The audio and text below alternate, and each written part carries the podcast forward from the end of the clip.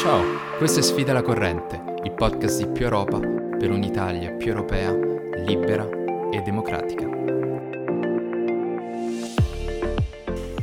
Questo è il podcast di Più Europa. Registriamo questa puntata, lo diciamo a beneficio di coloro che ci ascolteranno nei prossimi giorni, il 17 maggio che è la giornata mondiale contro l'omo-bi-transfobia e vogliamo parlare di diritti civili, in particolare di diritti denegati alla, alle comunità eh, omosessuali, bisessuali, eh, transessuali, eccetera. Ne parliamo con Yuri Guiana, che è membro della segreteria di Più Europa e eh, vogliamo partire da un dato che è stato rilevato da un istituto europeo, ILGA Europe. Eh, sono dati che mostrano che eh, alcuni paesi europei hanno fatto passi avanti per garantire il diritto all'eguaglianza delle persone LGBT, nonostante le forze anti-LGBT rimangano forti e attive in tutta Europa. Tra questi paesi però non c'è l'Italia che rimane al 33 posto della classifica di 49 paesi europei, superata anche per dire dall'Ungheria di Orban. Ecco, eh, con Yuri Guayana, eh, che ci ascolta, ciao Yuri, come stai? Ciao, buongiorno agli ascoltatori. Ecco, il nostro paese è ancora molto indietro sui diritti civili. Eh, qual è la tua visione su questo?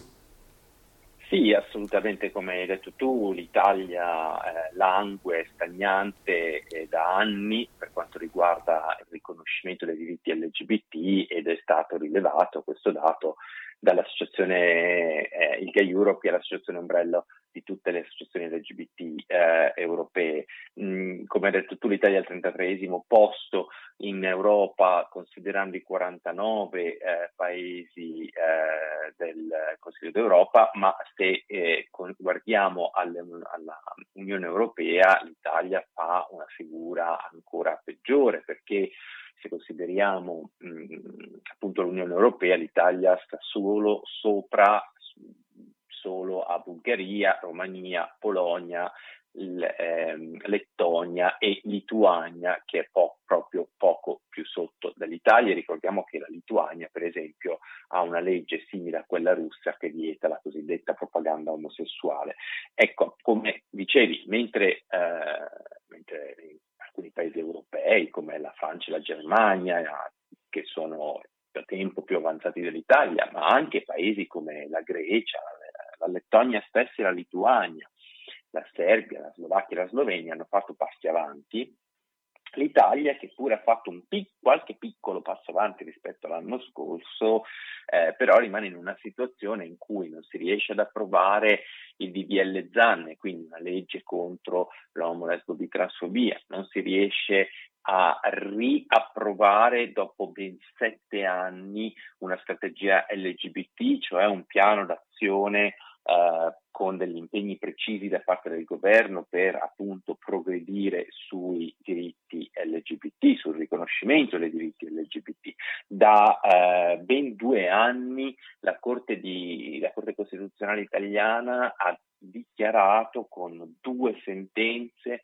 che i bambini, figli delle coppie omogenitoriali, non hanno i diritti riconosciuti che dovrebbero avere riconosciuti come tutti gli altri eh, figli di coppie eterosessuali e chiede al Parlamento di riconoscere questi diritti, ma ancora una volta il Parlamento non è in grado di fare neanche questo. Insomma, aggiungo, è una situazione... Iuri, Iuri aggiungo anche che la discriminazione sui posti di lavoro è ancora elevata e preoccupante come dice eh, non un'associazione di omosessuali, ma come dice l'Istat, cioè l'Istituto Nazionale di Ricerche Statistiche.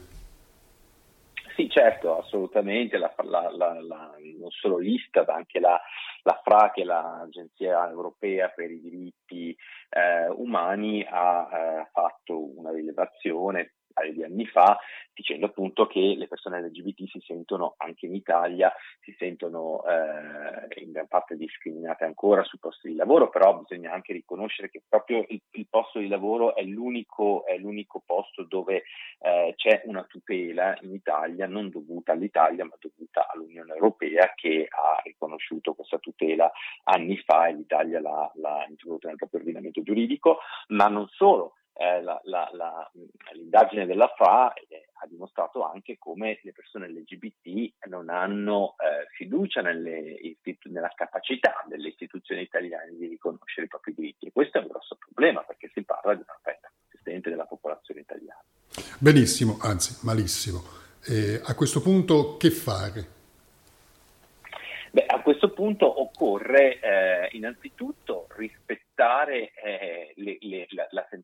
Corte Costituzionale italiana e, fare sì che il Parlamento approvi il più prima possibile i diritti per i figli delle coppie omogenitoriali perché è tenuto a farlo, c'è una, una richiesta ben precisa della Corte Costituzionale, il fatto che non venga, non venga eh, come dire, ascoltata la, la, la maggiore Corte italiana è una questione che va persino al di là della questione dei diritti LGBT, cioè va a ledere lo Stato di diritto eh, nel nostro paese. E, ehm, e poi bisogna, c- c'è bisogno di leadership politica, c'è bisogno di leadership politica, cioè di politici che facciano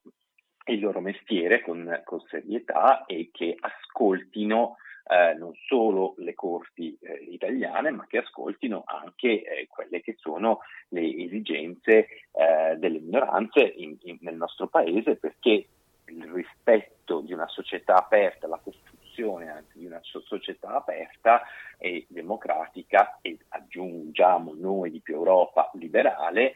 passa proprio dal rispetto per eh, le minoranze, il riconoscimento dei diritti delle minoranze. E quindi direi che è fondamentale per tutti i cittadini e le cittadine italiane quando si va alle urne scegliere i politici che sono eh, impegnati in questo frangente. Più Europa eh, ha approvato